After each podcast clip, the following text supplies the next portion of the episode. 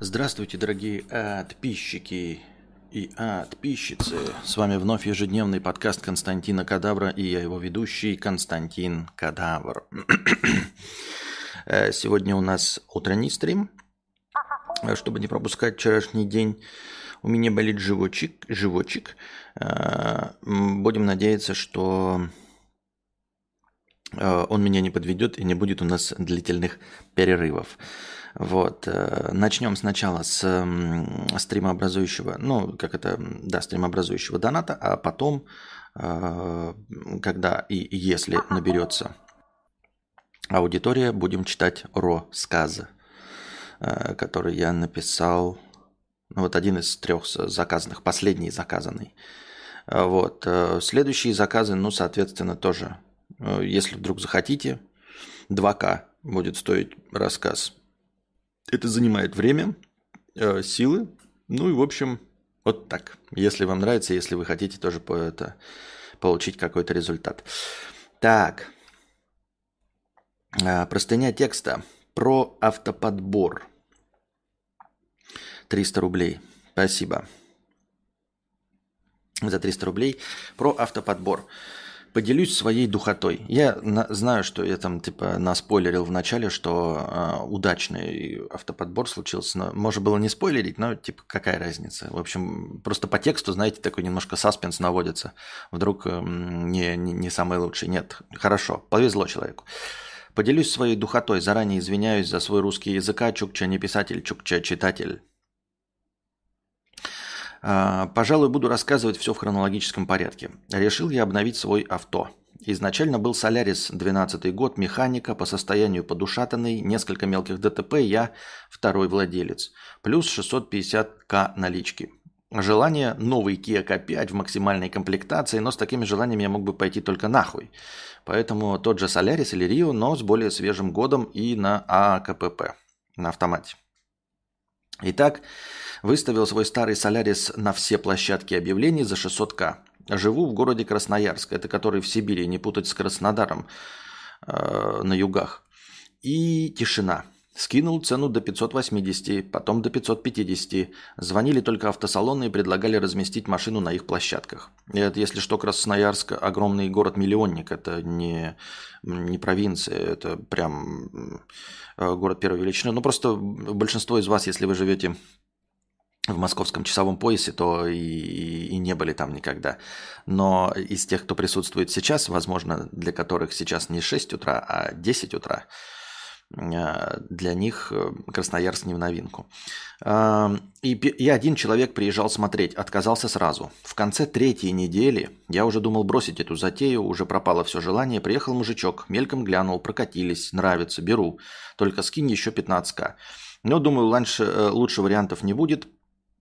Согласился. В тот же день отдал машину, получил пятьсот тридцать пять тысяч. Считаю, что продал по цене ближе к низу рынка. В тот же вечер воскресенья звоню в Эльдар Автоподбор. Ответ. В Красноярске мы не работаем. Автопрагмат Асафьева только в Москве и Питере. Еще есть эм, Д С С групп канал на Ютубе Данил Автоподбор.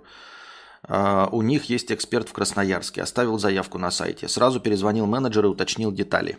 Итак, исходные данные. Solaris Rio, Rio X-Line, год от две тысячи восемнадцатого, автомат, пробег до девяносто тысяч, бюджет до один и два миллиона. Желательно сигнализация, комплектация не ниже средней, владельцев не более двух. Попросили увеличить до трех, но пообещали, что в приоритете будет минимум владельцев, минимум пробега. Прислали договор. Я не очень шарю в юридических нюансах. Смутило, что договор, договор оферта. То есть его подписывать не надо ни им, ни мне. Вот они мне его скинули. Если оплатил все, они обязаны исполнить его. Ну ок. Стоимость услуги тридцать тысяч. Сначала пятнадцать тысяч и по окончанию пятнадцать тысяч. Скинул предоплату на расчетный счет. Менеджер передал заявку в работу. Около двадцать два ноль ноль первого же дня по местному мне позвонил эксперт и обсудил еще раз детали. Сказал, сейчас разгребет предыдущие заявки. Во вторник начнет работать по моему заказу. В вечер вторника меня добавили в группу в WhatsApp. Еще раз спросили, согласен ли с исходными данными. Вечер в среду, вечером в среду скинули первый осмотренный вариант. Неплохой, но вторичный окрас двери и немного шпакли на крыле. Сказал, будем смотреть еще. Я сам не предлагал никаких объявлений. В обед среды звонок со словами: «Видимо, вы очень удачливый человек. Попался отличный вариант. Рио две тысячи девятнадцатого, один владелец, сорок три тысячи пробега. Его еще не выставили на продажу, только поступил в автосалон. Стоимость один миллион сто девяносто тысяч. Но есть нюанс. В залоге, кредитный. По телефону рассказал, что это допустимо. Автосалон выкупил у собственника и обязуется закрыть остаток кредита. Закроют восьмого февраля, так как это день списания средств по кредиту. Кредит остался на предыдущем собственнике. Раньше нельзя, поскольку предыдущий собственник имеет право снять деньги со счета до списания по кредиту. Сказал, что у них это обычная практика, все бумаги сделаем правильно». Ну ок. В WhatsApp скинул полный отчет. Фотографии всего, что можно, порядка восемьдесят штук. Описание, отчет из госорганов, отчет по базам. Даю согласие. Автосалон будет готовить машину перед продажей, полировка, химчистка. Договорились внести десять тысяч задаток, чтобы забронировать машину. Перевел эксперту на карту. Он съездил в салон, внес задаток, получил расписку на мое имя. Договорились, сделка на субботу. Отмечу, что эксперт ездил по морозу в минус двадцать пять. Я сидел на работе в тепле и никуда не мотался.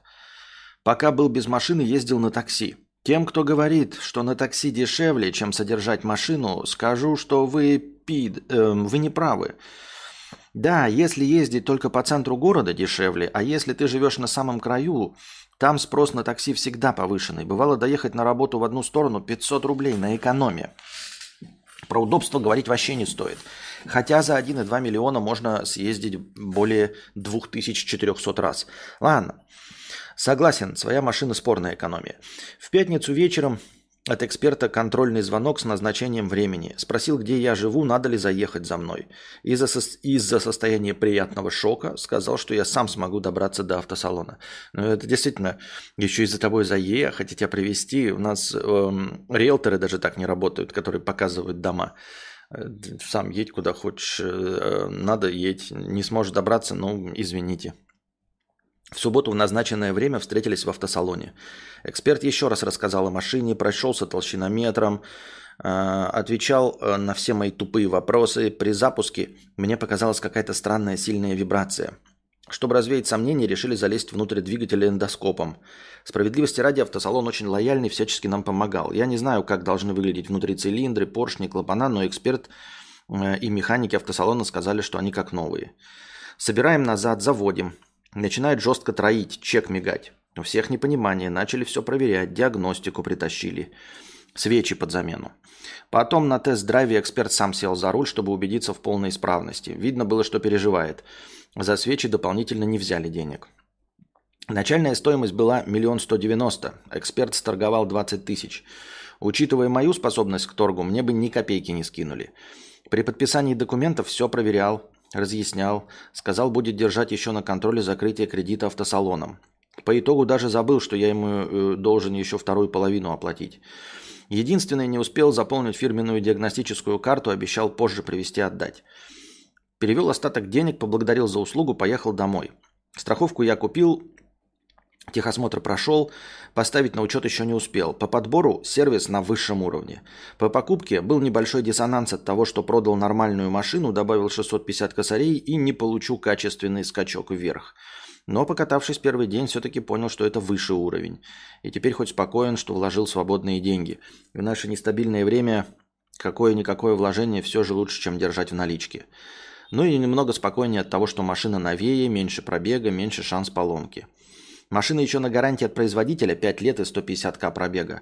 Осталось один год и сто тысяч пробега. Хоть предыдущий собственник не ездил на ТО к официалам, поэтому насчет гарантии надо уточнять. Вывод. По возможности будьте богатыми. Спасибо за внимание. Спасибо. Конечно, по возможности хотелось бы быть богатыми. И действительно покупать тачки из автосалонов новые, да, с завода. Но и тут никто не застрахован от того, что будет, ну, какой-то косяк в машине. Так что всякое бывает. Но, конечно, новую с автосалона, если еще есть деньги шесть миллионов, то можно покупать машины хорошие, в отличной комплектации и еще и с меньшей вероятностью начальной поломки, но все бывает. Поздравляем тебя с покупкой, поздравляем, что все получилось. Будем надеяться, что не возникнет никаких проблем восьмого февраля с выплатой кредита. Вот, и с постановкой на учет, что не возникнет никаких проблем. На самом деле не то чтобы проблем, просто чтобы геморроя не было с постановкой на учет. Вот. Поздравляем с хорошей историей покупки и с удачей. Хавал, например. Да ну, наверное, за шесть можно больше купить. Пацаны тут сравнивали вот эти, которые здесь ездят, Ford Raptorы какие-то. Ну, тут большие, красочные, как я говорил вам, внедорожники и пикапы. Дескать, они у нас стоят по шесть с половиной, а здесь по три миллиона. И я не знаю, почему и как. Ну, типа, понятное дело, что в Российской Федерации этот, как его, большой этот акцизный сбор на ввозимые машины, чтобы они производились на территории Российской Федерации. Но поскольку пикапы не, не особенно популярны, то их в России не делают, и поэтому они стоят запредельно дорого. А здесь они стоят, ну, я не знаю, наверное, какая-то тоже надбавка есть, но, в общем, не такая бешеная. Здесь, если у вас есть деньги на новую машину в России, то здесь у вас есть деньги купить в машину в два раза лучше. Вот. Только жить придется во Вьетнаме. Вот такие вот дела. Доктор Кто, пятьдесят рублей. Люблю, покурив четенького, смотреть, не одобряем, не... ну, наверное, сигареты, да просто табак, смотреть Кадавра. Чатик хай. Как ты относишься к просмотру Доктора Кто на стриме? Сколько стоит задонатить на три-четыре серии на выбор? Ну, слушай, если три-четыре серии, и это, и это, положим, со скидкой, да? Ну, вообще, каждая серия – это отдельный фильм под заказ по сто пятьдесят долларов, да? Но я ж не ёбнутый нахрен, чтобы сериал по часу серии, да тем более оптом. Но двести долларов. двести долларов будет посмотреть четыре серии на твой выбор. Дальше. Антон Фрё, пятьдесят рублей с покрытием комиссии. Спасибо за покрытие комиссии. Антон Фрё, я не сразу понял, короче, я его забанил в телеге. Это старый дав- давний зритель.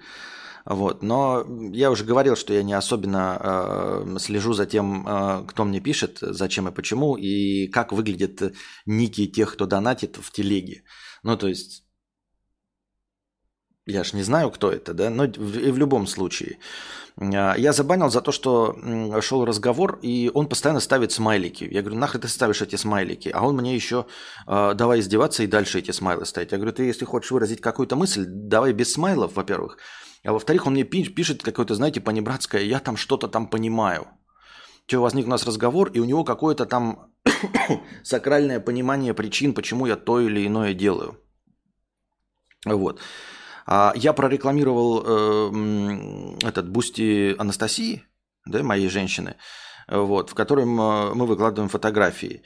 Вот, я прорекламировал, а он мне пишет, я понимаю, зачем ты это делал, и все в кавычках какое-то. Ты же понимаешь, твое понимание, что-то мое понимание, я понимаю, что, почему ты это сделал. Я говорю, ну и зачем я это сделал?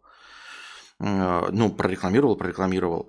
А он такой, я что-то там понимаю. Я говорю, ты поясни. А он, не... ну ты же понимаешь, и опять смайлы ставит. Ну и я его забанил. Ну типа, эм... к чему это вот это понебратское отношение какое-то, блядь, шляпное, рукопожатное? Мы не знакомы, не друганы, ничего. Я прошу, давай нормально пиши. Нет, ты же понимаешь, и я понимаю. И смайлы. Я говорю, давай без смайлов, нахрен. Объясняй по-человечески. Вот, и Антон Фрё пишет, тут несколько донатов по пятьдесят рублей с покрытием комиссии. Спасибо за бан в телеге. Опять смайл. Вот именно поэтому от вас мудрецы отписываются. Опять смайл. Причем стандартные вот эти две палочки, вот это, понимаете. Всего хорошего вам и вашей семье. И опять смайл. Спасибо. Но вот эти смайлы, это, знаете, как будто, блядь, так ехидные какие-то улыбочки. Ну а как вы хотели, я их должен распознавать? Вы же смайлы используете... потому что не можете выразить слова, словами свои мысли, я вижу смайл, и я его интерпретирую так, как мне, так, как мне удобно. Я вижу твои ехидные улыбки. Ну, за ехидные улыбки ты и получил бан. Я правильно понимаю? На машину для. И вот опять следующий донат. На машинку для. Потом поймешь. Лет через десять. И еще раз спасибо за бан. Вот что, вот поясните мне, что пишет человек, что он хочет донести. Читаю вам. На машинку в кавычках для троеточия. Потом поймешь. Лет через десять троеточие. Еще раз спасибо за бан. Смайл. Пусть только школьники у тебя в подписках останутся. Смайл. Ну, одного школьника я уже забанил, это ты. Не знаю, сколько еще останется школьников. Следующий донат опять. Песня какая-то. Я зашел, ну песня и песня с Ютуба. Сам же все понимаешь. Опять смайл. Сам, ну, я, может, вы, ребята, понимаете, я не знаю. За это понимание и забанил смайл.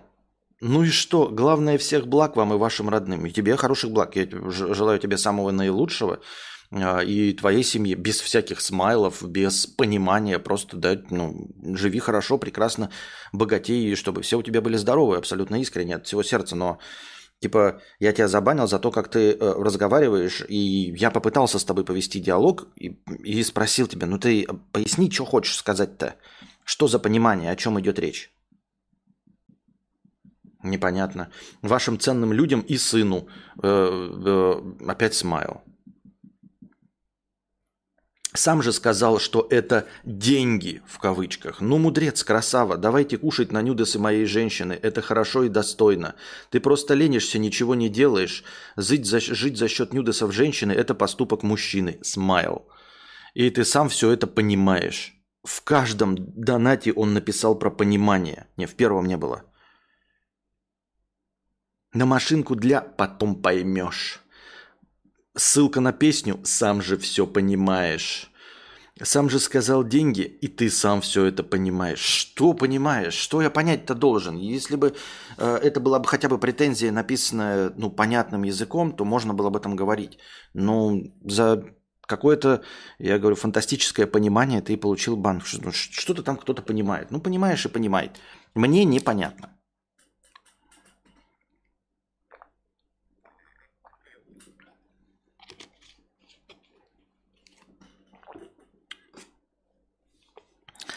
Так.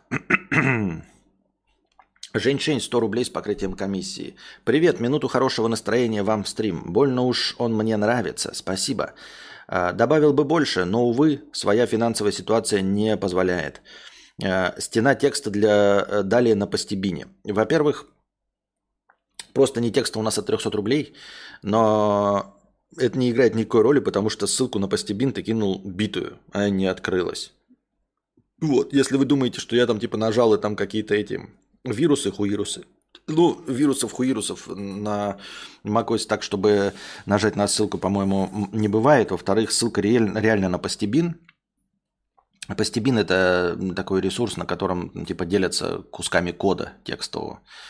В основном для программистов. Но там можно писать и обычный текст. Ну, короче, ссылку он в любом случае, Женьшень, ты кинул битую. Во-первых. Во-вторых, от триста рублей просто не текста. Так, теперь чё? Набрался кворум.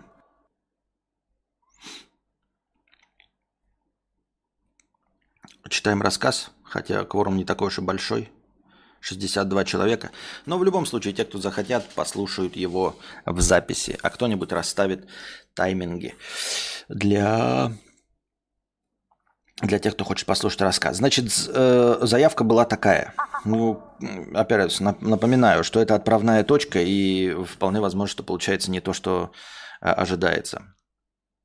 Костя, напиши небольшой рассказ, серию с налетом мистики, паранормальщины и просто повседневная жизнь по типу «Русские дворы» на тему работы сотрудника, ремонтирующего сети интернета и телевидение в квартирах клиентов и на чердаках в подвалах. Вот такая вот заявочка у нас поступила, да? Будем почитать.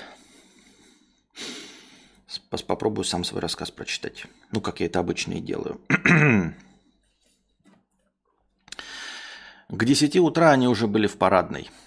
Виктор Степанович, не вынимая сигарету изо рта, шарил в рабочей сумке. «Значит, смотри, пойдешь на чердак и подключишь артау». «А вы?» – спросил Игорь. «А я не полезу, там черт ногу сломит. Ты молодой, да и спецовку я вчера постирал». «Так я же еще не настраивал, в какой слот ставить?» «Это артау, в любой свободный слот». «Чего ты меня за дурака держишь?» Я, старый человек, должен в этих ваших новинках разбираться, или ты? Игорь промолчал. Сейчас придется по ржавой лестнице лезть, бабка какая-нибудь сердобольная выскочит. Он нам нахуй не нужен, интернет ваш. Виктор Степанович с жителями лучше разговаривал. Они его понимали. Может, в силу возраста и спецовки доверяли больше. А он похож на закладчика. Джинсы, конечно, испачкаю, подумал Игорь.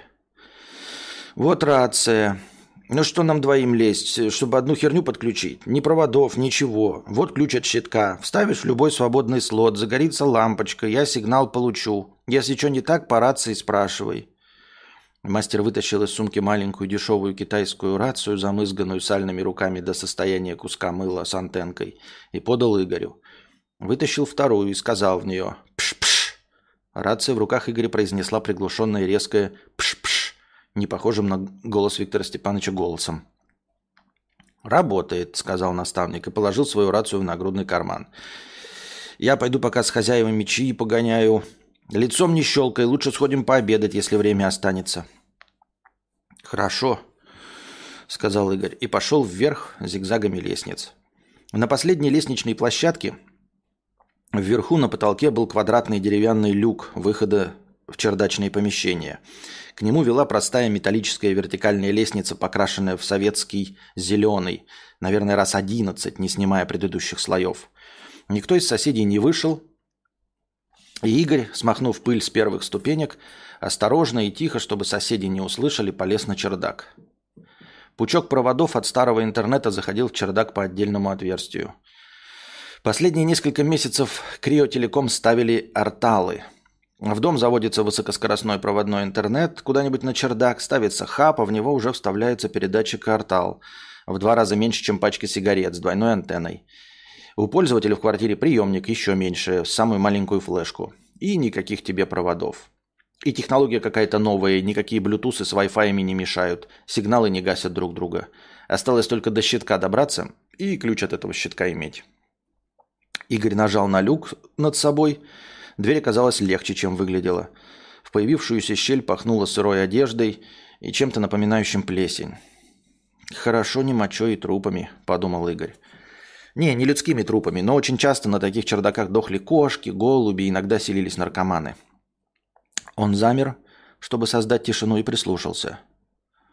Судя по стандартным тихим скрипам, на чердаке не было никого живого больше таракана. Игорь откинул створку и влез на чердак.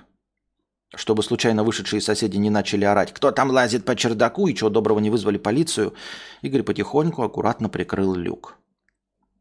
Чердак представлял из себя просто подкрышное помещение. Балки, мусор, перекрытие, крыша и кое-где окошки выходов на поверхность. Никакого освещения в старом доме, конечно, не было. Ничего не видно. Слишком большая разница в свете из люка и во мраке чердака. Глаза стали привыкать к темноте. Окошки на крышу служили маяками, но телефоном все равно надо подсветить. Игорь полез в карман за телефоном и вдруг услышал, как кто-то устало вздохнул. Игорь вздрогнул, сердце заколотилось, руки задрожали. «Неужели кто-то есть? Я что, не услышал?» Он пригляделся в темноте и увидел старый красный кожаный диван, на котором под ветхим старым серым пледом кто-то лежал. Возникла паническая мысль. Здесь не было никакого дивана, точно не было. Он огромный и темно-красный, я залезал лицом к нему, я не мог не увидеть. Руки еще сильнее затряслись, и мгновенно Игорь решил не доставать телефон, чтобы не будить спящего фонарё... светом фонаря. Да ну это бред, что я запаниковал, бомж какой-то. Что он мне сделает? Надо пойти удостовериться, что это бомж. И он стал подкрадываться, осторожно наступая сначала носками кетов, проплешины между мусором на твердый пол, чтобы ничего не треснуло под ногами. «Какая же тупая идея! Что я делаю? Ну а что мне убежать? Что я бомжа испугался? Это же бомж! А кто еще может быть?» Подкравшись к дивану, он увидел, что спящий полностью закрыт покрывалом с головы до ног. Дышал спящий мирно, но совершенно непонятно было, как он выглядит под этим пыльным пледом. Игорь потянулся к тому месту, где должны были быть ноги, чтобы посмотреть. «Что я творю? А если он сейчас проснется? Зачем я крался? Что я скажу?» И только он собрался взяться за край пледа, как спящий закряхтел и решил перевернуться. Сердце раскалывало грудную клетку изнутри. В мгновение Игорь покрылся потом и замер, как никогда в жизни не замирал. Спокойно, как будто ему снился какой-то летний вечер на даче, спящий вздохнул и развернулся. Прямо под пледом. И так, что ни одна конечность так и не показалась из-под покрывала. Минуту стоял Игорь, пытаясь сглотнуть слюни через ком страха. Потом потихоньку выпрямился, мысли исчезли. Он не жалел о том, что подошел, не обдумывал, что делать дальше, он просто первобытно застыл. Голова стала меньше пульсировать, и Игорь тихо выдохнул. «Это кто тут ходит?» – заблеяло под одеялом. «Ис...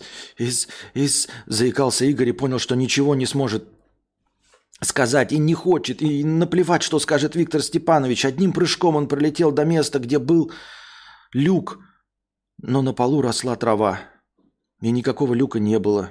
Весь пол чердака был зеленой поляной с тем же мусором, только вместо бетона росла черствая темная зеленая трава. Игорь яростно заскоблил по земле руками в поисках люка. «Стоять!» – заорала из-под пледа.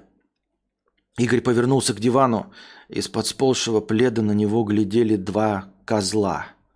Один с перевернутой головой сидел, как собака на кресле. Второй такой же, но с нормальной головой, сидел рядом. Козлы смотрели на Игоря, как инь и ян. Козел с нормальной головой сказал «бе-э-э» и резко, как испуганная лань, сорвался с дивана. Зацепив с собой плед, он ускакал куда-то вдаль. Второй козел, как на собачьей выставке, сидел горделиво на диване. Рога свисали вниз, выпученные глаза, как и у любого козла, смотрели непонятно куда, но голова его четко была направлена на Игоря. Влажная козлиная борода прикрывала грязной кистью мокрые губы козла. Козел, не двигаясь, смотрел на Игоря. Игорь подумал, что он уже должен проснуться. Обычно в таких кошмарах к этому моменту ты уже просыпаешься. Козел начал жевать свой перевер... своей перевернутой головой свою бороду. Потом сплюнул и проблеял голосом карлика. «Стой!» Игорь продолжал раздирать ногти в кровь об землю, пытаясь найти люк. Опустился туман, влажный и холодный. Козел продолжал смотреть. Он не двигался и совершенно спокойно сидел на диване. Игорь все скоблил и скоблил землю. Из заусенцев появилась кровь, пропитавшаяся землей. Игорь заплакал. «Ну что ты? Все хорошо, не расстраивайся», — сказал козел.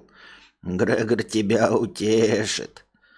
Из-под нависших чернеющих сводов вышла дворовая собака с лицом человеческого младенца. Живые радостные глаза и лицо испачкано кровью. Пес был радостный, чумазый, вилял хвостом в знак дружелюбия. Он подошел к Игорю и стал вылизывать его грязные руки младенческим языком. Смотрел на него из-под лобья и скулил. «Грегор хороший», – проблеял козел. Все перестало иметь смысл.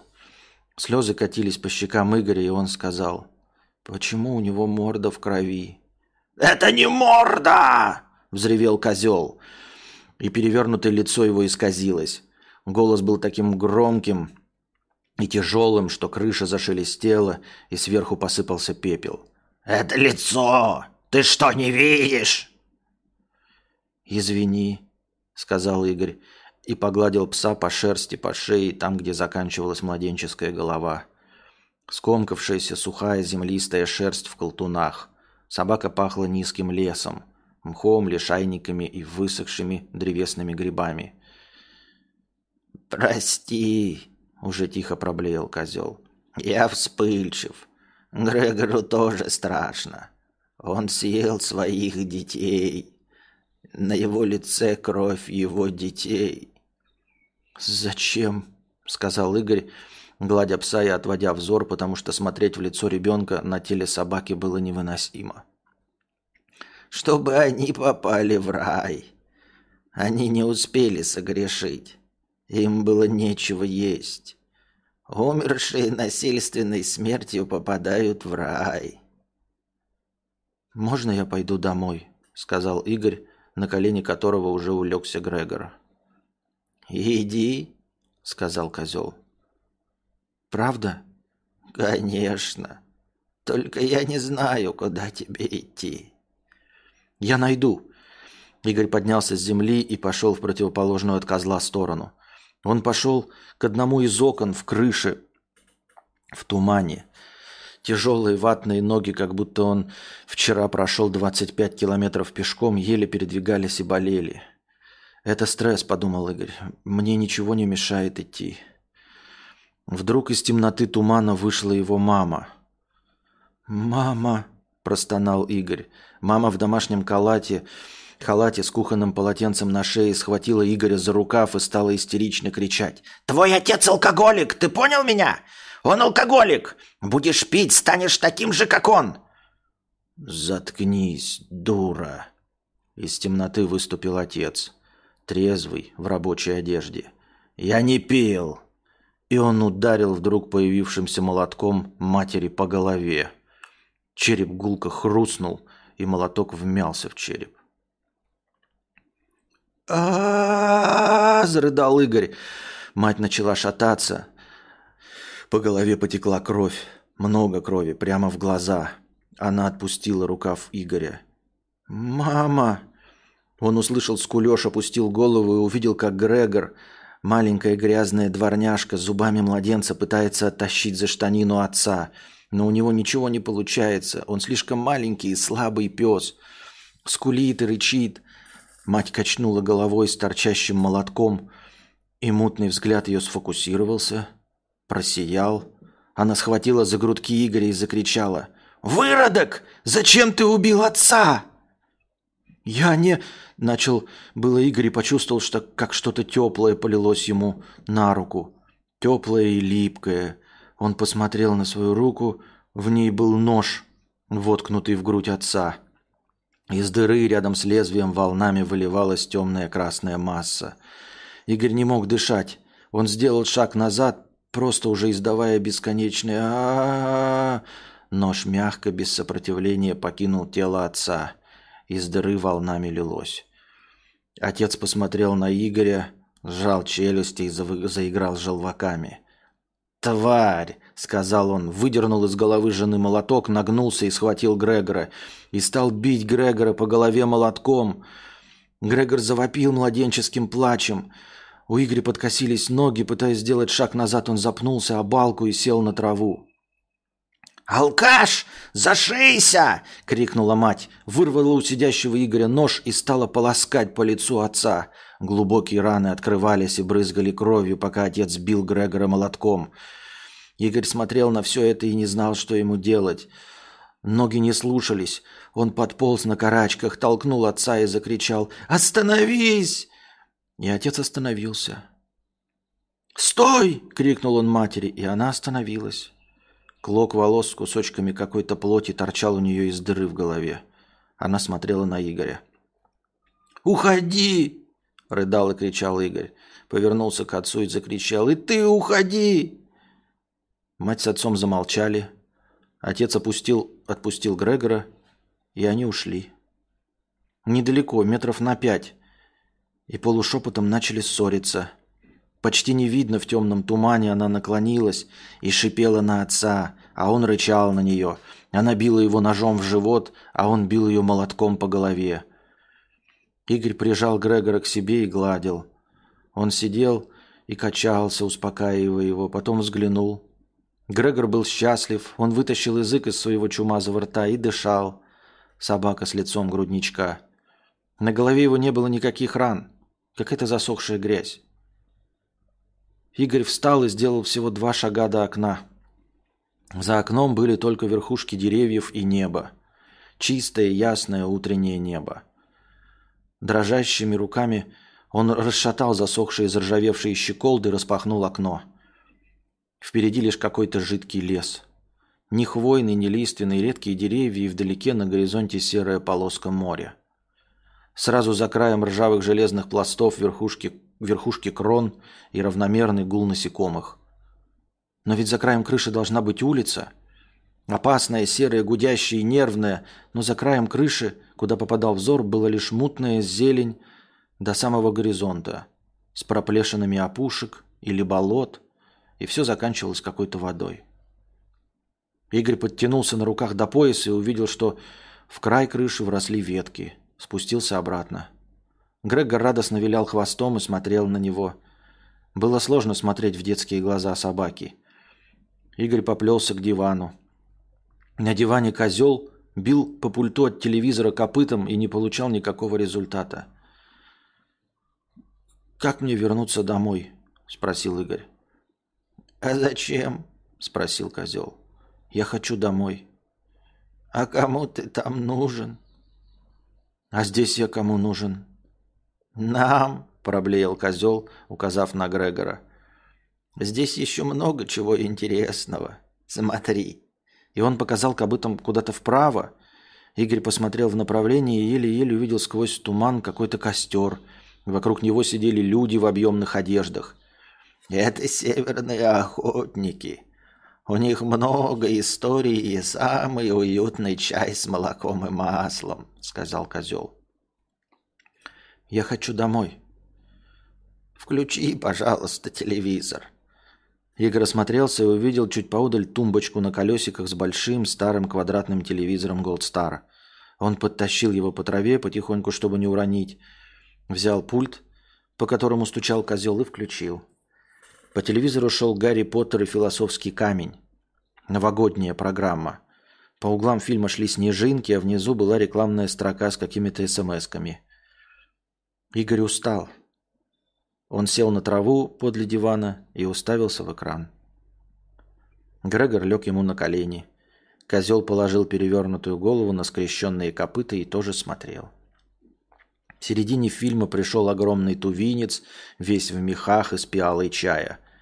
Говорил что-то на своем языке и подал пиалу Игорю. Чай был сладкий и жирный. Игорь поблагодарил и выпил чай. Он размяк. Жизнь остановилась. Существование замерло. Стало просто тепло и сыто. Слезы высохли, и Игорь подумал, что и тут можно жить. Он почувствовал себя в безопасности. Когда фильм кончился и пошли титры, козел грустно вздохнул и сказал: «За диваном то, что тебе надо». Игорь встал и обошел диван и увидел щиток. «Переключить канал?» – спросил он козла. «Нет, сейчас будет вторая часть». Игорь достал из кармана ключ от щитка, открыл и увидел хаб с четырьмя свободными слотами. Вытащил из кармана ортал и вставил свободный слов, слот. Ортал стал мигать желтым, а потом загорелся зеленым. Игорь поднял голову, на диване никого не было. Появился легкий запах мочи. Земля с травой стала бетонным полом, усыпанным мелким мусором. В пяти шагах от него виднелся люк. «Есть сигнал!» – прозвучал голос Виктора Степановича из рации. «Спускайся!» Игорь пошел к люку, открыл его и слез. На втором этаже ждал Виктор Степанович. «Ты че такой грязный? А лицо-то как вымазал?» «Там все в земле», — ответил Игорь, и ему стало почему-то тоскливо. «Откуда там земля? Вот это ты ухайдокался! Только погоди, не пиши, что мы закончили. Пошли в пельменную». «Ага». Виктор Степанович и Игорь пошли в пельменную. А ночью того же дня Игоря остановили какие-то гопники крайне опасного вида, ночью, когда он пошел за сигаретами. Они угрожали, но Игорю не было страшно. Он отдал им все деньги и телефон и пошел по утреннему адресу. Может, там закончился новогодний марафон, и парням нужно переключить канал.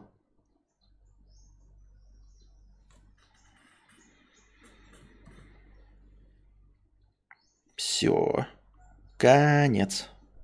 Конец. Так, а где у нас тут что? Зрителей не намного больше стало.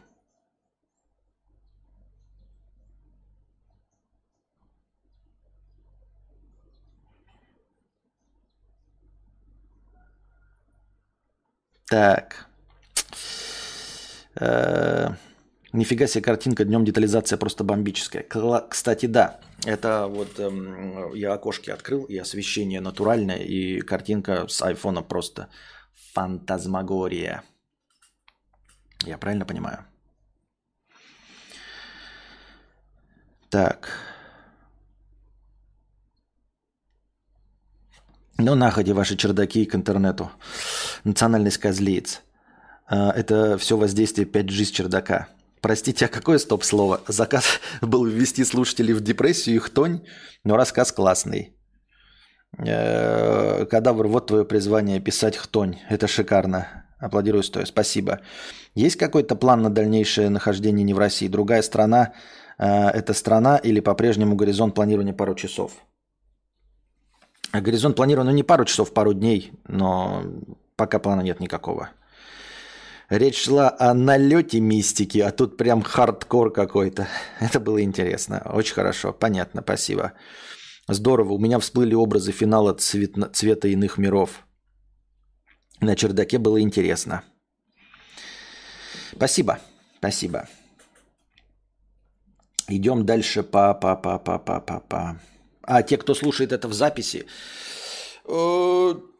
пишите комментарий. Да, ну и, наверное, не забывайте, что поскольку я это написал, а у меня-то образы целые, поэтому, наверное, я чуть лучше по ролям это прочитал, чем а, вы прочитали бы это про себя. С другой стороны, прочитав про себя, вы, может быть, добавили бы к фантазии чего-то своего. Но я прочитал своими голосами, как я себе это представлял. Дмитрий Александрович, пятьсот рублей с покрытием комиссии. Простыня текста. Чем меня зацепил Константин Кадавр и почему я начал его смотреть?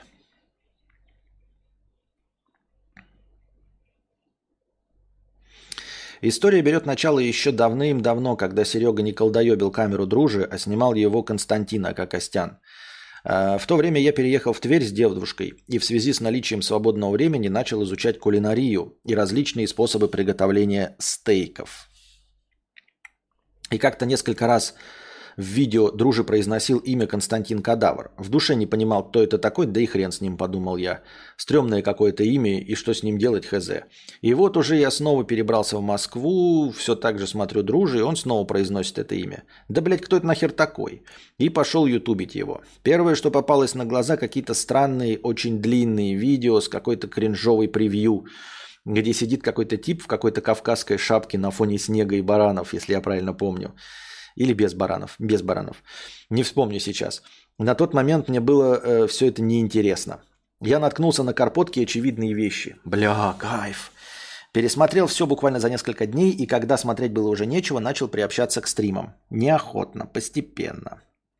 Но справедливости ради было то, чего мне не хватало, и это было у него. Его речь, смехуёчки, его манера подачи информации и дикция. В то время я как раз начал работать в продажах натяжных потолков в Москве, и мне дико не хватало словарного запаса и всяких фишечек в общении с заказчиками. Кадавр был кладезем всего этого добра. Интересно, мне кажется, что я... Я встречал людей, которые вот, действительно смехуёчки и пиздахахоньки возвели там, в ранг таланта, и... У них действительно богатый словарь запас, богатый словарный запас на всякие речевые обороты.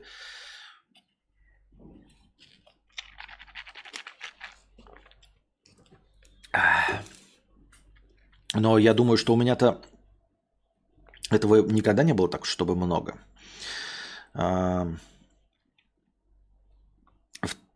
Так. Эти остроумные и смешные обороты, его непонятные и в то же время прикольные слова, которые приходилось гуглить, чтобы понять значение. Вся его речь – это то, чего по-настоящему мне не хватало. Интересно, какие-то я такие прикольные слова использовал. И я залип. Запоминал всякие выражения, всякие необычные слова, которыми пользовался, которыми пользовался. И начал пользоваться в общении с заказчиками. Это было шедеврально. Моя речь перестала быть скучной. Так что, Костик, это мой тебе отзыв, почему я начал тебя смотреть. Именно из-за твоей разнообразной, прикольной, харизматичной, иногда необычной и интересной речи, и твоей оригинальной подачи. Иногда даже не из-за контента, а то, а того, как ты его доносишь зрителям. Обнял, приподнял, всем добра. Спасибо большое. Хотя никогда не задумывался над тем, что у меня какая-то необычная речь или изобилующая э, специфическими выражениями. Спасибо большое. Но я не знаю, как ее прокачивать дальше. Ну, типа, как развивать, если э, я читаю только литературу. Я, конечно, возможно, лучше формулирую свои мысли с годами. Но э, как это... Народные речевые обороты новые не поступают в мою базу знаний, потому что я не общаюсь ни с кем.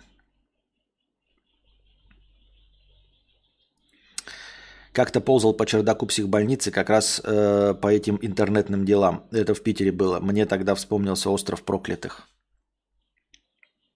Понятно. Аноним пятьдесят рублей с покрытием комиссии. Спасибо за покрытие комиссии. Может быть, более взрослые люди не смотрят стримы, а подростки э, кекают со всяких папичей. Я тоже советовал знакомым. Всем нравится, но не смотрят. Мол, это тема для челов без друзей. Еще новым трудно зайти чисто на стрим. Нужно сначала познакомиться с личностью за счет другого контента. Так что шорцы – хорошая идея. А что в шортсах говорить? Ну, можно, конечно, но ну, будем, будем, будем смотреть. Я думаю, если бы я знал, что в шортсах говорить, я бы говорил что-то в шортсах. Эм, насчет того, что стримы для челов без друзей, это своеобразная такая мысль, потому что я-то, во всяком случае, позиционирую, как я уже триллиард сексиллиордов раз говорил, э, свой стрим как э, развлекательный разговорный жанр, э, ежедневный, и, я надеюсь, успокаивающий, э, как радиоэфир. То есть ты же в машине едешь, и тебе скучно не потому, что у тебя нет друзей, а потому, что ты едешь на работу. Или там едешь в метро, и заманало тебя э, слушать пятьсот пятый раз э, свой любимый плей- плейлист, и ты... Э, вместо хтонических новостей, да даже не хтонических, а всех по одной и той же теме, послушать меня, например. Я так думаю, мне так кажется. Blind Sniper стал спонсором на Boosty. Спасибо большое за спонсорство на Boosty, Blind Sniper. Напоминаю, что и вы можете стать спонсорами на Boosty, чтобы поддерживать мой контент, канал и всего остального. Спасибо большое. Также приносите добровольные пожертвования на сам стрим. Так.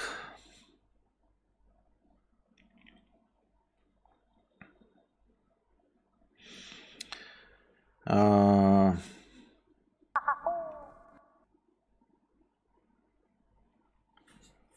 Сеньор Пиздобол, тысяча рублей с покрытием комиссии. Задает вопрос на политическую тему. И с большим количеством оскорбительной терминологии. Не то чтобы, ну, просто этот вопрос можно было по-другому написать. В общем, спрашивает, почему мобилизованные без протестов идут на войну? Неужели они не понимают, что это не турпоход, а место, где тебя могут убить? Вот. Чтобы что, зачем и почему. Я не знаю, чтобы что, зачем и почему. Это людская природа. Люди воспринимают, видимо, жизнь как вечную. Видимо, они думают, что после жизни э, на этой планете наступит какая-то другая бесконечная жизнь. Еще чуть-чуть и сразу в рай. В общем, что это не последний шанс. Может быть, они, э, ну вообще не они, а просто люди, э, уверены в том, что, что именно они не умрут, я не знаю. Я не знаю, я не знаю. Если бы я знал, что это такое, я не знаю, что это такое. Я не знаю, почему люди идут на войну. Я не знаю, как вообще люди соглашаются с какой угодно стороны, когда кто-то один, им какой-то престарелый, пожилой, полный мужчина говорит им, а теперь давайте соберитесь, молодые, и идите на кого-то нападите, с ненулевой вероятностью умереть. И они такие, звучит как план. Вместо того, чтобы э, заводить себе телок, трахаться, путешествовать, наблюдать за красивым миром, э, зарабатывать деньги, кататься на тачках, звучит как хороший план. Я не знаю, как это работает. Тугарин, сто рублей с покрытием комиссии. Спасибо. Сеньор Пиздобол, пятьсот рублей с покрытием комиссии. Спасибо. Аноним, триста пятьдесят рублей. Э, вопрос. Через простыню текста. Вопрос. Недавно начал смотреть тебя снова после долгой паузы, и я, видимо, что-то очень важное пропустил. Почему у тебя среди донаторов одни смузи, любознательные кряклы-ойтишники на электросамокатах? Один моцик покупает за три миллиона, другой думает, куда совершить релокейт в Ривенделл или в Эдемский сад. Третий к психологу ходит восемь дней на неделе за пять тысяч сеанс. Где гречневые и прочие, и прочие кассиры из пятерочки? Э, слушай, я не знаю. Может быть, гречневые кассиры и, там, и прочие из пятерочки. Может быть, не, не они, а имеется в виду какая-то часть э, зрителей, в том числе донаторов, отвалилась э, из-за моей гуманистической позиции, э, которую люди воспринимают как политическую позицию. Э, Вот. Может быть, части просто... Ну, деньги остались у только у айтишников. Лишние деньги, которыми можно подогревать э, стримы, возможно, остались только у вот, криаклов на самокатиках. Может быть, что еще тоже немаловероятно, ты просто заметил именно и исключительно это, а на самом деле это неправда и не так. Аноним пятьдесят рублей. Читал м-м, Масодова Илью? Если да, то как тебе? Нет, не читал, не знаю, кто это. А, сеньор Пиздобол, триста рублей на настроение еще. Спасибо большое, сеньор Пиздобол. Жень-Шень с покрытием комиссии. Доброе утро. Прекрасный рассказ получился. Было интересно слушать. Про стены текста от триста рублей я как-то прослушал. Замечания теперь учтены. И ссылка на Pastebin в следующий раз будет не битой, обещаю. Спасибо за утренний стрим. А то все время в час ночи стрим начинался в моем часовом поясе. Ну, видите, как я говорю, я не сильно ориентируюсь. Вот, типа, если не удалось мне начать вечером стрим, то почему бы не начать утром его э, следующего дня? Главное, чтобы не оставлять это. Э,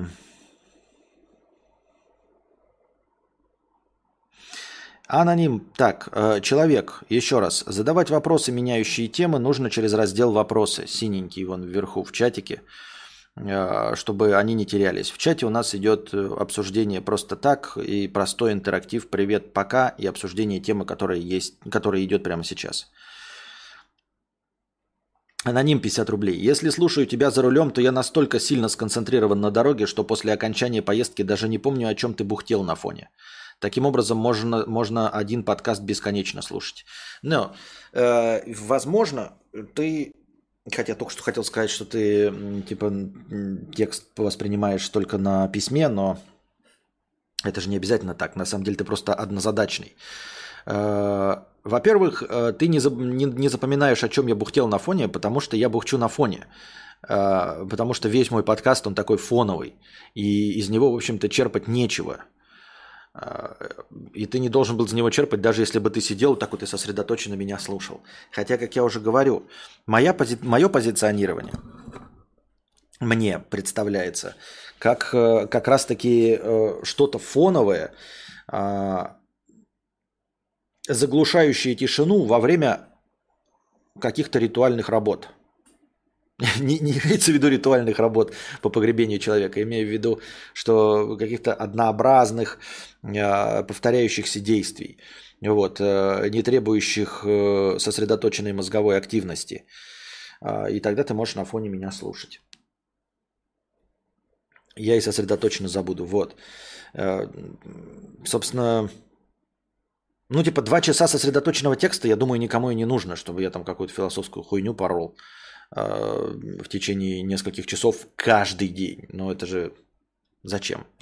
Нет, это веселый, ну не, не сильно веселый, но такой развлекательный формат, глушащий пустоту в голове. Я так думаю, мне так кажется. Так, переходим в раздел бесплатных вопросов. У нас донаты закончились. Как поживает вторая часть про MacBook? Так, во-первых, список всех донаторов был сделан. Вот. Дело в том, что вторая часть про MacBook, просто тут накинули мысль провести стрим, посвященный переходу с MacBook на macOS. Я там накидал вопросов, точнее, вы накидали вопросов, мне нужно накидать план. И, по сути дела, этот стрим и будет повторять ролик, который я хотел сделать. Но в любом случае, отдельный ролик, да, только не длинный, надо сделать буквально так эм, с первыми впечатлениями, но не по переходу на MacBook, а вообще впечатлениями там типа в двух словах эм, хвалебно-дифирамбные. И со списком всех поблагодарить, кто э, задонатил на MacBook. Э, как поживает вторая часть? Э, она на стадии э, как это, препродакшн. препродакшн. То есть э, список уже для того, чтобы это в титрах все потом показать. Э, он написан полностью в чистовом варианте. Осталось только накидать небольшой план, что сказать, сесть и записать. Сеньор Пиздобол, я не айтишник, но твоя гуманистическая позиция мне нравится, и философскую хуйню был бы рад послушать. Не, я имею в виду, но я и так же несу какую-то такую. Просто в облегченном формате не, знаете, не напрягая терминами, не донося какие-то сложные мысли. Я вообще не люблю, я пытался читать настоящие философские труды, но там поток мысли настолько жирный и широкий, что... Видно, что человек пытается очень много мыслей в... В...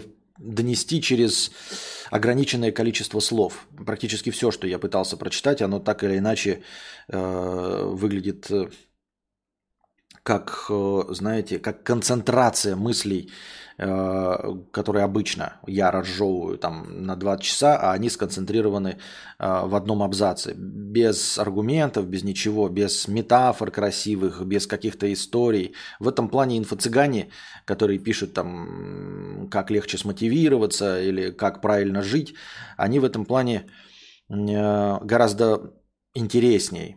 Если все это читать, естественно, нужно найти вот золотую середину, потому что иногда получается какую-то такую вот мотивирующую книжку читаешь, э, там десять способов э, стать счастливым, и понимаешь, что как бы мысли тривиальные, но они разбавлены все это житейскими невыдуманными историями, о которых невозможно молчать, э, но иногда воды слишком много. Ты такой, заебали меня истории. Если бы я хотел истории, я почитал бы э, худо- художку. Если читать философские трактаты, то они наоборот, без историй, без примеров, без метафор, чисто сгусток чистой мысли. Чисто сгусток чистой мысли.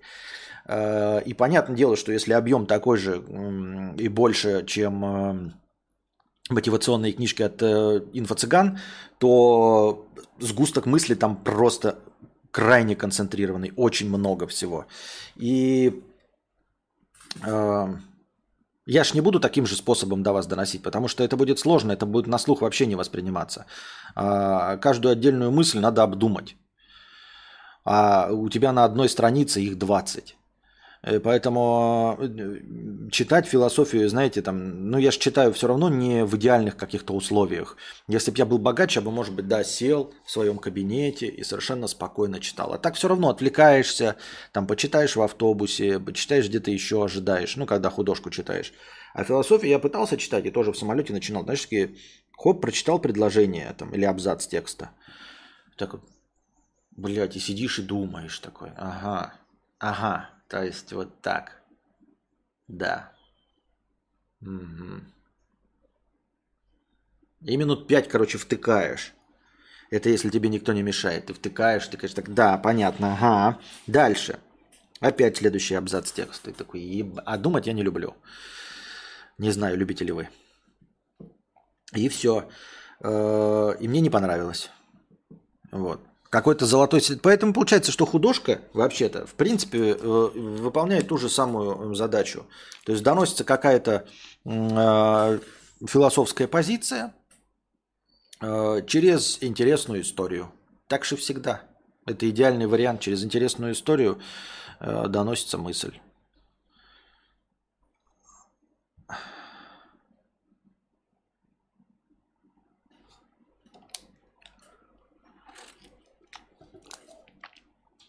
Ютуб кривой, блин, где оповещение? Мне оповещение не пришло. Хотя я малость прихуел, когда Костя в четыре утра по моему времени стрим запустил.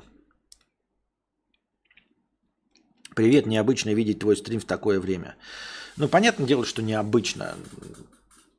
Имеется в виду, что абсолютное большинство остальных стримов идут в другое время, но тем не менее это не особенная редкость, это никогда не было особенной редкостью. Не только э, вот сейчас во Вьетнаме, я и до этого проводил регулярно утренние стримы. Ну, не регулярно, наоборот, не регулярно, но проводил. Это не какое-то особенное явление, и я не преследую особенной цели. Я уже сказал, это просто, чтобы не пропускать. Чтобы технически, вот вчерашний стрим, он состоялся сегодня утром, а вечером мы проведем уже сегодняшний. Это, по идее, вчерашний стрим. Он просто начался очень-очень-очень-очень-очень-очень поздно.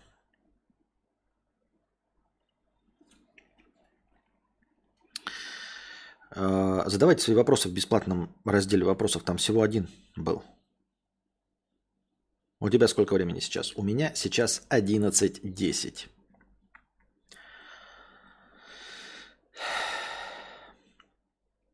Вот, э, в разделе «Вопросы» вот всего был один вопрос от Cabernet Sauvignon, и я его, на него ответил. Э, человек э, задал вопрос. Э, я ему сказал, что вопросы в раздел «Вопросов».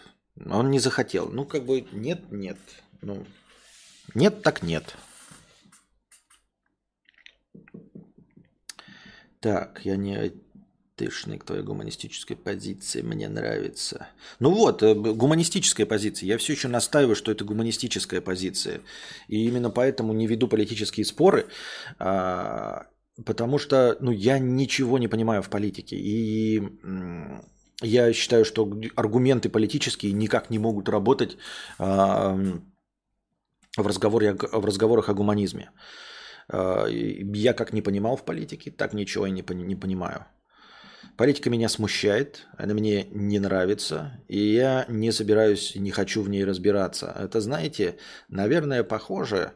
Вот, например, вы когда смотрите фильм какой-нибудь американский, а там показывают бейсбол. Вот вам интересно разобраться в правилах бейсбола? Кто-нибудь из вас пытался разбираться в правилах бейсбола? Ты такой, блядь, я больше с этим никогда не столкнусь. Я сам в бейсбол играть не буду. Смотреть бейсбольные матчи я точно не буду. Я могу сейчас на Википедии посмотреть. Потом посмотреть пару роликов на Ютубе от людей, которые вот для интересующихся разобрались. Но я же реально не буду никогда смотреть. Ну, то есть я никогда спорт не смотрел и до этого. Единственное, в чем стал разбираться, это я от имени обычного зрителя, это в футболе. Нахрена мне нужны еще одни виды спорта? Вот керлинг, понятно, да? Надо там, кинули камень по льду. Нужен в центр попасть. И там как можно больше в центр камней засадить, а эти оппоненты пытаются твои камни выбить. Как бы в целом все понятно. Легко и просто. Вот я и объяснил все правила. А бейсбол такой, ебаный насрал. И вот политика это такое же. То есть я никогда этим не буду интересоваться. Ради одного фильма разбираться в этом не хочу. Влиять на это я никогда не смогу. И заниматься сам политикой тоже не буду, чтобы понимать там вот эти хитросплетения всего. А в самой по себе политике, знаете, пугает вот это... Это вот у меня здесь работает какая-то информационная сингулярность. Я не понимаю базовых основ вообще. Как вот в электричестве понимаю там базовые основы, что вот там внутри в проводах двигаются электроны, они создают движение там магнитными полями. Представление, конечно, фантастическое, но тем не менее. Или там как едет автомобиль. Помимо всей этой электроники, систем впрыска, я просто понимаю, что такое двигатель внутреннего сгорания. Вот оно там пш, загорелось, толкнуло. Следующее загорелось, толкнуло, это пошло обратно, и вот не пошло движение. А в политике а, непонятно. То есть какая-то база была, типа того, что э, любые политики, да, все чиновники, это нанятые сотрудники. Но, судя по всему, этот закон давным-давно не работает. Это не нанятые сотрудники, это какая-то совершенно сама по себе обособленная элита, которая сама в себе варится и сама себя назначает. Причем во всем мире. И как работают и чем занимаются вообще чиновники и политики, мне предельно не ясно. Потому что... Ну вот читаешь такие новости. Создан комитет по какой-нибудь хуйне. Да, это такой, вот что, комитет, и вот этот председатель комитета, и какие-то члены этого комитета, и они что-то делают. И это можно даже проследить по каким-нибудь комитетам вот этих, знаете, создана комиссия по какому-нибудь, комиссии из блогеров, следящих за интернет-пространством. Что, чего, блядь, что, а что они делают, почему они... Как? Они приходят в девять утра и сидят такие, и что делают? А зачем они это делают? И такой думаешь, почему это так сложно? Ну, и это так же, как и, знаете, в корпоративной экономике. Вот я в целом не, не до конца вот прям догоняю, когда смотришь какие-нибудь сериалы э, про корпоратов. В том числе «Форс-мажор», они, конечно, интересно смотрятся, там разжевывают все. Но в целом, например, смотришь какой-нибудь фильм, или процедурал сериал, и там, значит, и, и даже новости, вот новости читаем. Илон Маск покупает Twitter, и вот он покупает его восемь месяцев. Я не понимаю, как это происходит. Я не понимаю, почему это происходит восемь месяцев.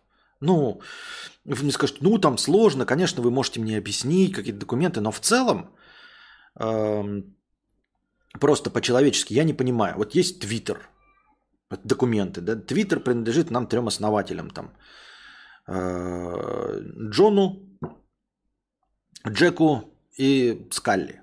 Все. Приходит Илон Маск такой, я хочу купить. Они такие, триста миллиардов долларов. Он такой, хорошо, пишет в банк чек.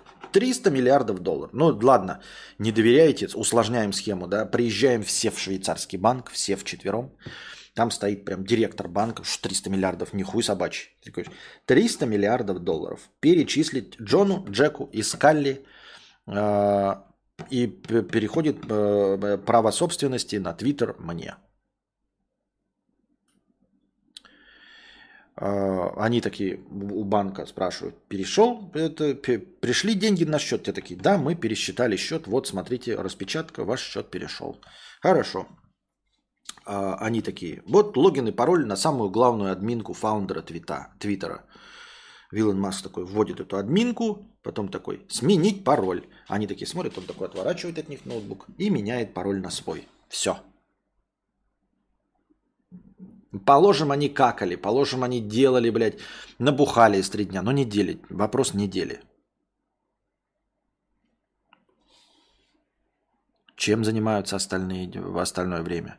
Его начат процесс поглощения какой-то корпорации другой корпорации. Хорошо, мне скажете, одна корпорация на самом деле состоит из множества предприятий, объединенных там каким-то одним руководством, точнее фондом. Этому фонду принадлежат все эти предприятия. Все равно не же одному фонду принадлежат. Хорошо, поглощается другая корпорация. Положим, у них какая-то хитрая выебанная система, они подчиняются не одному фонду, но формально принадлежат одному человеку. Ну или там одной группе людей, и сто предприятий, и у всех у них в главарях указаны те же самые люди. Ну и они такие позвали специального э, юриста. Юрист такой, сто документов, сто бумажек э, э, принад, ну, о принадлежности этих маленьких предприятий к одной корпорации. Все, сели эти трое. Чик-чик-чик, подписали одну, второму, третьему, подписал, одну, второму, третьему. Четыре часа потратили на подписи ста бумажек. Все, пришел тот, кто покупает, а они тоже. Чик-чик-чик, подпись, чик-чик-чик, подпись, чик-чик-чик, подпись, чик-чик-чик, подпись. Все, раздали.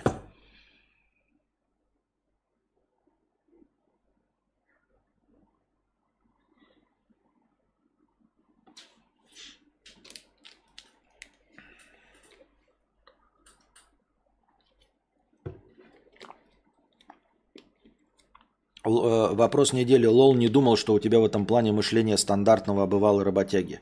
А я не думал, что ты глупый школьник.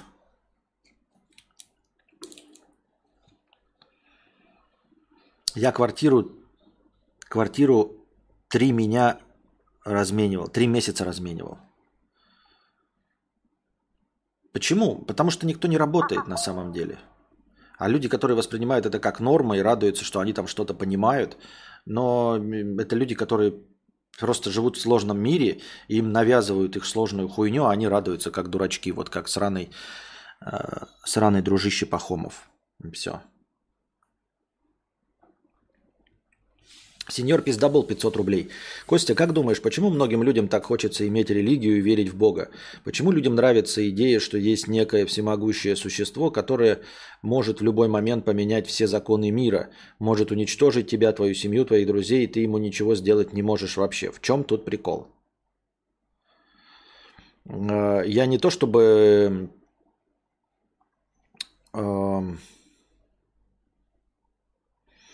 Думаю, что они хотят этого делать. Ты говоришь так, почему им хочется иметь религию? Им не очень хочется. Это не вопрос. Возможно, это не вопрос выбора.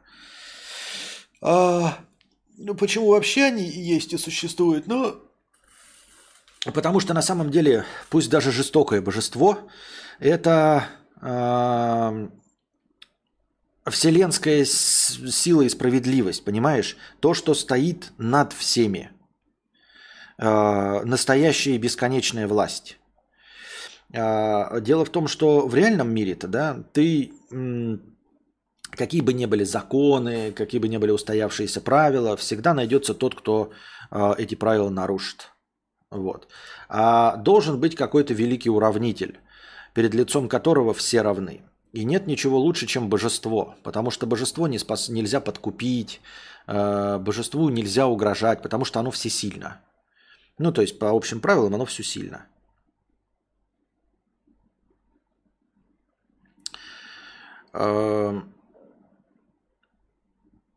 Смотри, как вот возникает чувство несправедливости постоянно. Ну, у каждого человека рано или поздно возникает чувство несправедливости. Когда ты, например, хочешь получить гражданство ОАЭ, а тебе нельзя, а Дурову можно. Хотя по законам никак нельзя получить. Ну, вот Дурову можно.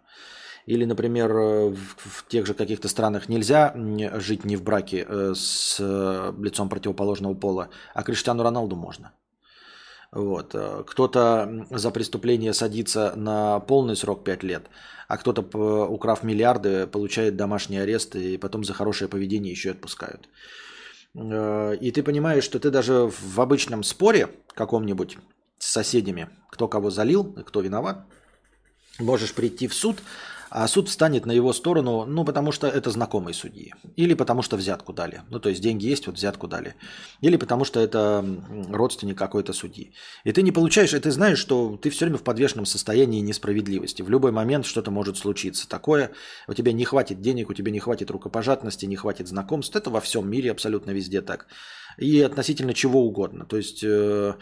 Грубо говоря, ты поссорился с соседом, а третий сосед, который должен вас рассудить, он просто встанет на сторону другого.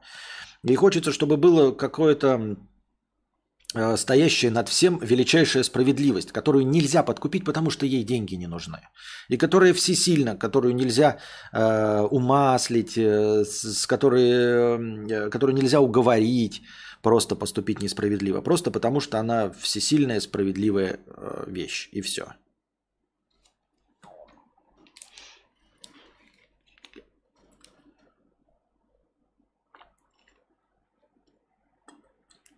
Я вот не понимаю, вот этот сраный дружи Пахом пишет. Вопрос недели, лол, не думал, что у тебя в этом плане мышление стандартного обывалого работяги. Что с плохого стандартного обывалого работяги? Почему ты говоришь э, в таком ключе пренебрежительном? Мы что с тобой, корефаны или что? Чтобы ты мне в пренебрежительном ключе такой, хо, лол, не думал, что ты такой глупенький. А я не думал, что ты глупый школьник. Точнее, нет, думал. И ты подтвердил это. Ни аргументов, ничего, просто лол, не думал. А я думаю, что ты глупый школьник именно потому, что воспринимаешь это как норму.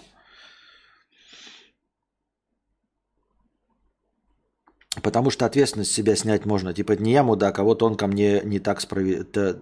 Мне так несправедлив.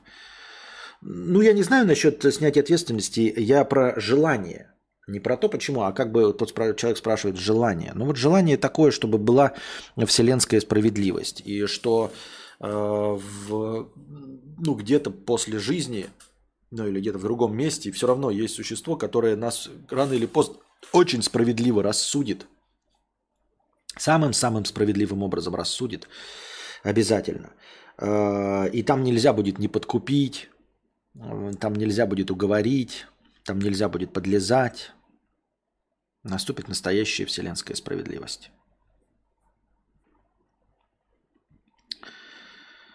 Так, вопросов в разделе вопросов больше нет. Опять.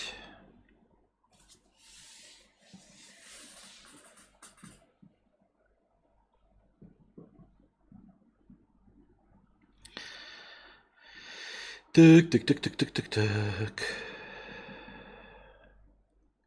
Потому что кажется, а еще-то типа, что ты ему ничего сделать не можешь, божеству. Но ты ему ничего сделать не можешь, в этом и смысл. Что мы одинаковы, перед лицом божества одинаковы.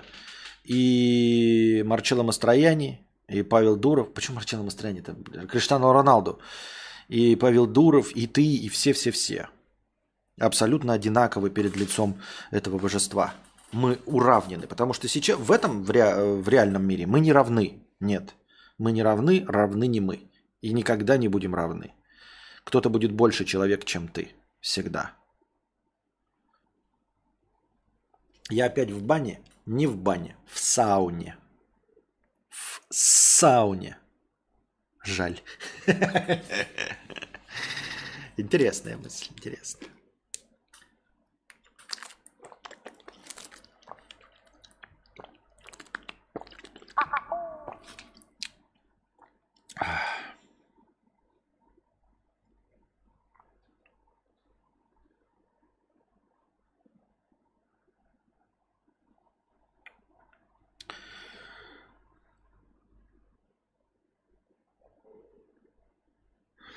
Одуванчиковое варенье сто рублей с покрытием комиссии. Константин, ты прекрасно знаешь, почему идут воевать. Нет, вот опять, почему приписываете мне, что Антон Фрё мне пишет, что я что-то там понимаю, что этот э, Пахомов пишет, что он не думал, что у меня взгляды работяги. Мне плевать, что вы думали и что вы э, себе представляете о моем понимании. Ты прекрасно знаешь, почему идут воевать. ВСЖшная житуха всех доконала. Что такое ВСЖ?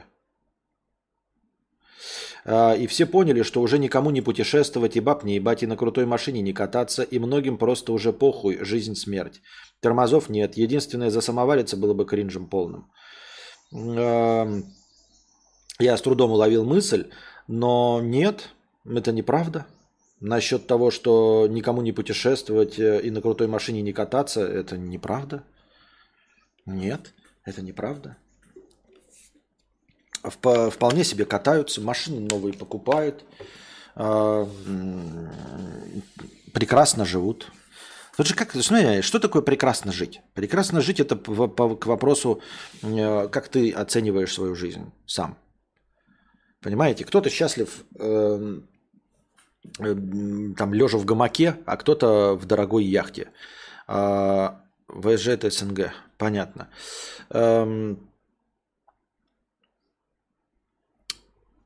Кто-то, как я уже сказал, счастлив малым, а кто-то счастлив большим. Так вот, нет объективных оценок для качества жизни. Вот. Что значит никому не путешествуют? Легко путешествуют. У кого есть деньги, путешествуют. У кого есть деньги, на крутой машине катаются. У кого есть деньги, покупают э, любые Dolce, Gucci, Gabbana и, и прочие Cabernet Sauvignon. Ничего не мешает э, жить припеваючи в любой ситуации. Э, к сожалению, посмотрите вокруг. Э, высшей справедливости не существует. Ну, по крайней мере, на этой планете. Поэтому... Если мы проведем стандартный опрос, счастливы ли живут, люди скажут, счастливо живут. А если они счастливо живут, значит, они счастливо живут. То, что тебе там не, не нравится, как они живут, или ты бы не посчитал это счастьем, но у тебя просто другие критерии оценки. А они счастливо живут, их все устраивает. Реально, искренне все устраивает. Понимаете, какая разница через что? Убедили ли их в этом? Или они сами выросли и сами все поняли? Или через пропаганду? Главное, что это сработало. То есть, если ты убедил человека каким удобно, угодно способом, что он счастлив, то он счастлив.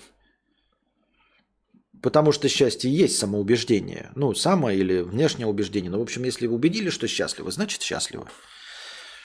Ты, нет никакого, ты не можешь сказать там человеку, вот смотри, у них зарплата по тысяче долларов, а у тебя сто долларов, ты несчастлив. Нет, так это не сработает. Если найдется лучший оратор и скажет, что сто долларов – это счастье, он будет счастлив. Тот, кто слушает. Вот так. Because there's something about is anymore.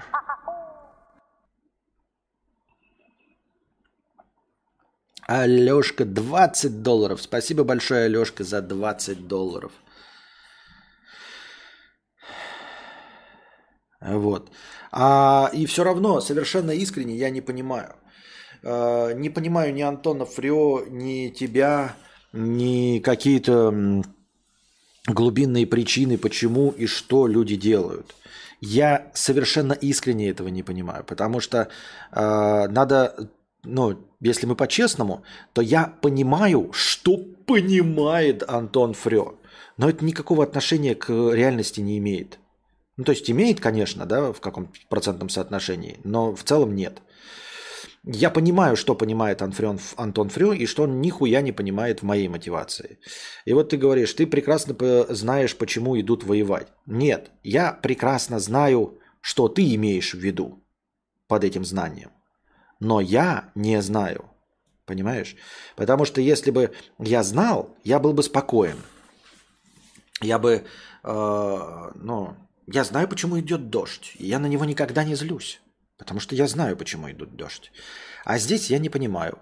Если бы я понимал мотивацию людей, то, как я уже сказал, я бы был бы э, успешным. Вот. Поэтому у меня четкое... Э, Давно во мне э, взращиваемое подозрение, что я абсолютно ничего не понимаю, потому что все это не вяжется э, с моими представлениями. Именно как раз-таки потому, что я бы не пошел, поэтому я не понимаю. Потому что мне кажется, что все аргументы говорят супротив того, чтобы убивать людей. Вот все, что я знаю, э, это аргументы против уби- убийства людей. Вот. И мы живем же с теми же самыми аргументами, и все люди знают эти аргументы. И тем не менее, я пришел к одним выводам, а не к другим. Значит, я не знаю, почему они пришли к таким выводам. Может быть, не знаю какие-то их аргументы, хотя я думаю, что знаю, просто э, с тем же самым набором данных я прихожу к другому выводу. Как такое может быть? Мне кажется, если мы возьмем две абсолютно одинаковых компьютера и введем в них одни и те же данные, мы получим один и тот же результат. А у человека, вот мы берем сто человек и будем вводить им одни и те же данные, абсолютно одно и то же рассказывать. Но получим двадцать разных мнений.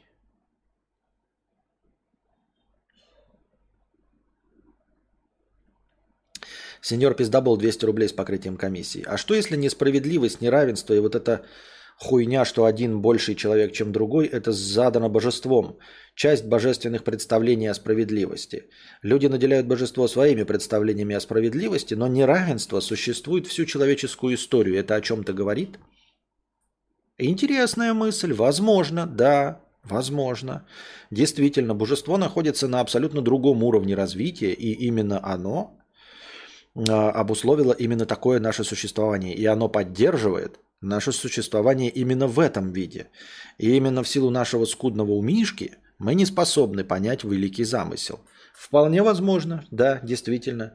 Звучит реалистично и правдеподобно. Мы-то ожидаем справедливости согласно своих представлений. А существо-то настолько развитое, что у него представления о справедливости другие, возможно, гораздо более правильные, чем у нас. И он установил именно э, вот такой мир. Возможно, возможно. Но это как, мы знаете, мы посадили, например, э, двадцать обезьян, да, в зоопарк. И... Каждым, ну там, допустим, двадцать самцов. И каждому самцу даем по самке, условно. Да? И в отдельный вольер их отделяем, и каждому самцу даем по самке. И ну, мы просто преследуем свои цели разнообразия генетического материала, там все дела, чтобы гораздо больше вероятности было, что обезьяны размножатся. А обезьяны, которые видят друг друга, они не понимают, почему это установлены такие несправедливые правила. Ведь я альфа-самец, я должен был всех самок получить. Но по его-то представлениям о справедливости, кто сильнее, тот и получает всех самок. Правильно? И вот он живет в этом... И все делает для того, чтобы быть альфа-самцом. И он действительно всем самкам, возможно, нравится. А может и нет, но это не важно. Суть в том, что он все делает по правилам, чтобы быть альфа-самцом. А альфа-самцом по итогу не является, потому что он живет не в открытом мире, а в зоопарке. И он такой и так, и сяк. Он больше всех? Больше. Вот. Он вонючий всех? Вонючий.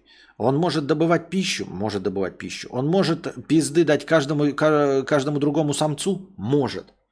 И тем не менее, когда наступает период спаривания, абсолютно каждый из самцов получает свою самку. А не всех десятерых самок получает один самец. И естественно, он такой, да этот же мир несправедлив. Почему я же самый сильный? Почему у меня не больше самок? Почему то же самое? Почему все мои прилагаемые усилия не приводят ни к какому результату? Почему все остальные не стараются, квелые, мял, маленькие, мелкие и ленивые, а получают тех же самок, что и по одной, так же, как и я? Несправедливо. И он вообще даже близко не понимает по этой аналогии замысел тех, кто держит зоопарк. И никогда не поймет. Просто в силу... В силу разной генетики просто никогда не поймет, и все. Всегда было интересно, какой же возрастной категории зрителей Кадавра. Может, стои, стоит опрос провести? Кадавр э, вещает темы по его возрасту, а смотрят его двадцатипятилетние студенты и удивляются простым измышлениям. А как провести опрос? Нет такого опроса. Я могу там типа возрастные рамки поставить, но это сильно жирно. Я такие проводил опросы, типа, вам сколько? Там до двадцати, двадцать-тридцать. тридцать сорок, сорок пятьдесят, да? Но между двадцатиоднолетним и двадцатидевятилетним огромная пропасть разницы, если честно. А может и не быть разницы, хуй его знает. Это не показатели просто. Не, не, не дадут они среза. Скорее посмотреть можно в Ютубе, в статистике, да? Но это при условии, что все ставили там реальный свой возраст. Да, там никто не ставил свой реальный возраст, поэтому там тоже. И там даже возрастно, как это, и половое соотношение тоже неверное. У меня там как бы написана статистика э, на девять э, сосисок э, одна курага. Но это же, если кто-то прям реально, а так все и под разными полами пишем, и все. Так что такое себе. Так, на этом мы будем заканчивать наш сегодняшний подкаст, дорогие друзья. Надеюсь, вам понравилось, потому что зрителей не так уж особо много. Вопросов у вас э, не возникает пока. Поэтому это настроение тысяча триста будет перенесено на вечер, вот, э, на следующий подкаст. Э, то есть настроение никуда не денется, но с этим лишним настроением будет больше людей, э, с большим количеством вопросов и накидываний. Так что... Все равно мы это отговорим, но при большем э, количестве народа. Из-за чего интерактив будет понажористей, я считаю. Вот. Спасибо, что были сегодня. Спасибо что, все, кто набежал. Надеюсь, вам понравился утренний стрим. Спасибо за хорошее настроение и накидывание. И, и становитесь спонсорами. И приходите на вечерний, опять же, с хорошими настроениями и донатами. Э, все отговорим, всех порадуем. Хорошего вам дня, дорогие друзья. Хорошего дня. Сегодня же воскресенье, да? Да, воскресенье. Хорошего вам выходного дня. И надеемся, что когда-то вся эта политическая повестка закончится. Пока.